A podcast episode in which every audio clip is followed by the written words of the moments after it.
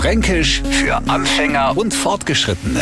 Heute Die Schlafratzen. Kinder, da zählt man ja gern, dass am Abend es Sandmändler kommt, uns ein wenig an Sand in die Augen haut und schon schlafen wir tief und selig.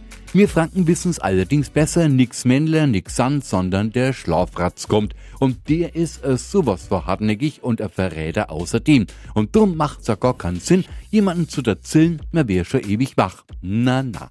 Der ist sich sofort mal grad aus dem Bett krochen und hat ja nur die Schlafratzen in die Augen hocken. Der Nicht-Franke braucht sich nun keine Gedanken darüber zu machen, mit wem wir die Nacht verbringen. Schlafratzen hat er am nächsten Morgen auch. So weißliches Zeugs in den Augenwinkeln.